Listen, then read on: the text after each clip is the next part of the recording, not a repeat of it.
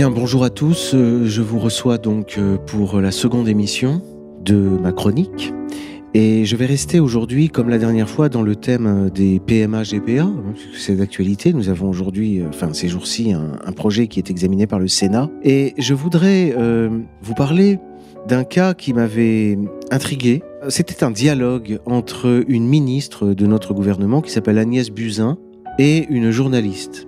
Et elles ont eu un échange et Agnès Buzyn disait que le père était une fonction symbolique. Euh, ce à quoi la journaliste, euh, qui avait l'air d'être enthousiasmée par cette idée, euh, lui demandait si, entre autres exemples, une grand-mère pouvait être le père.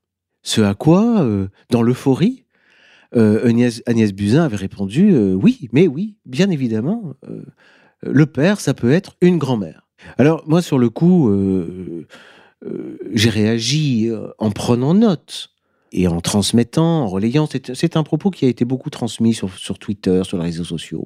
Et puis, j'ai fini par regarder de plus près. Et je me rends compte que considérer une grand-mère comme un père, c'est créer une situation d'inceste. Et d'inceste absolu, c'est-à-dire d'un inceste qui ne peut pas normalement valoir ni dispense, ni pardon, ni excuse, ni rien. Autrement dit, c'est établir une filiation interdite. Et c'est ce que j'aimerais vous démontrer. Si cette grand-mère, il y a deux hypothèses. Cette fameuse grand-mère, en quoi est-ce qu'elle est grand-mère? Soit c'est la mère du père de l'enfant, donc c'est la grand-mère paternelle. Si c'est la grand-mère paternelle, alors, il faut raisonner avec le cadre. Nous avons un cadre ancien où on faisait une distinction entre l'homme et la femme, parce que seul un homme et une femme pouvaient se marier. Aujourd'hui, on est dans l'indifférenciation des sexes hein, et le mariage homosexuel. Dans un cadre de mariage hétérosexuel, la grand-mère est dans, est, dans, la position par rapport à l'épouse, enfin disons à l'épouse de son fils ou à l'époux de sa fille, elle est dans la position de la belle-mère. D'accord? Vous avez une mère qui est mariée avec un homme, donc qui est le père, et le père a une mère lui-même. Donc au regard de cette mère, cette grand-mère, la première mère, hein, l'épouse, est ce qu'on appelle euh, la belle-fille. Hein, c'est la belle-fille. Et euh, dans ce cas-là, on a un interdit qui est fondé sur l'affinité. Un homme ne peut pas épouser la femme de son fils. Et une femme ne peut pas épouser l'époux de sa fille. Voilà. On peut prendre les choses dans l'autre sens, c'est-à-dire une fille ne peut pas épouser le père de son mari. Et un homme ne peut pas épouser la mère de sa femme. Vous comprenez? Or, si la grand-mère devient le père, c'est exactement ce qui se passe. Voilà. Il n'est pas évident que les choses soient très claires pour tous nos auditeurs, mais en tout cas, je préconise d'opérer avec un schéma, mais je peux vous garantir que quand Agnès Buzyn dit oui, une grand-mère peut être un père, on est dans un cas d'inceste. Je vais prendre l'autre hypothèse qui peut-être est plus facile. Si cette grand-mère, c'est la mère de la mère de l'enfant. On a un enfant, il a une mère, cette mère, elle a une mère, la grand-mère.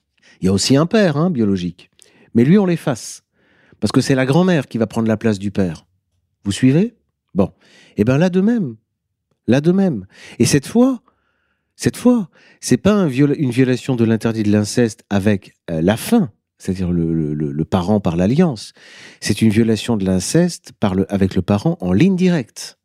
Parce que si la grand-mère maternelle devient le père de l'enfant, par le biais de l'enfant, elle est en couple avec sa fille. Vous comprenez?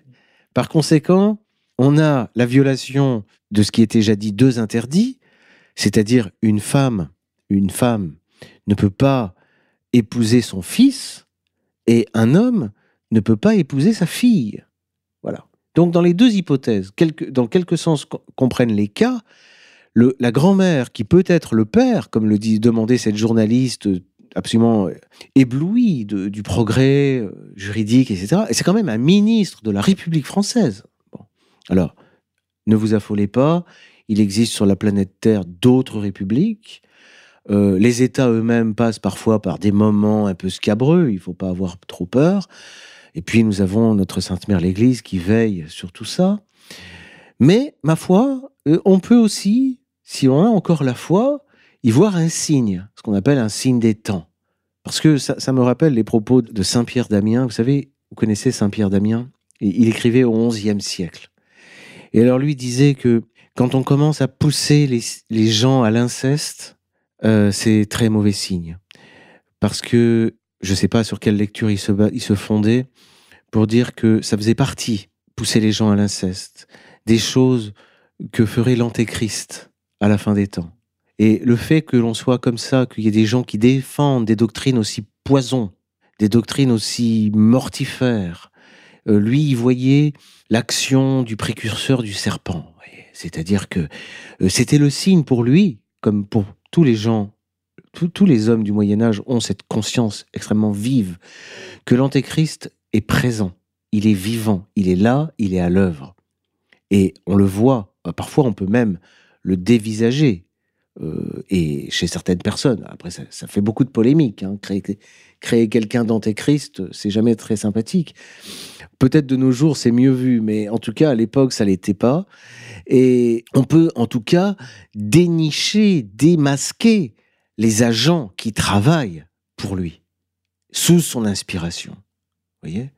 Pousser les gens à l'inceste, c'est faire le travail de l'antéchrist, c'est pousser les gens au péché, c'est pousser les gens d'ailleurs, pour le dire dans des termes beaucoup plus modernes, c'est pousser les gens à la folie.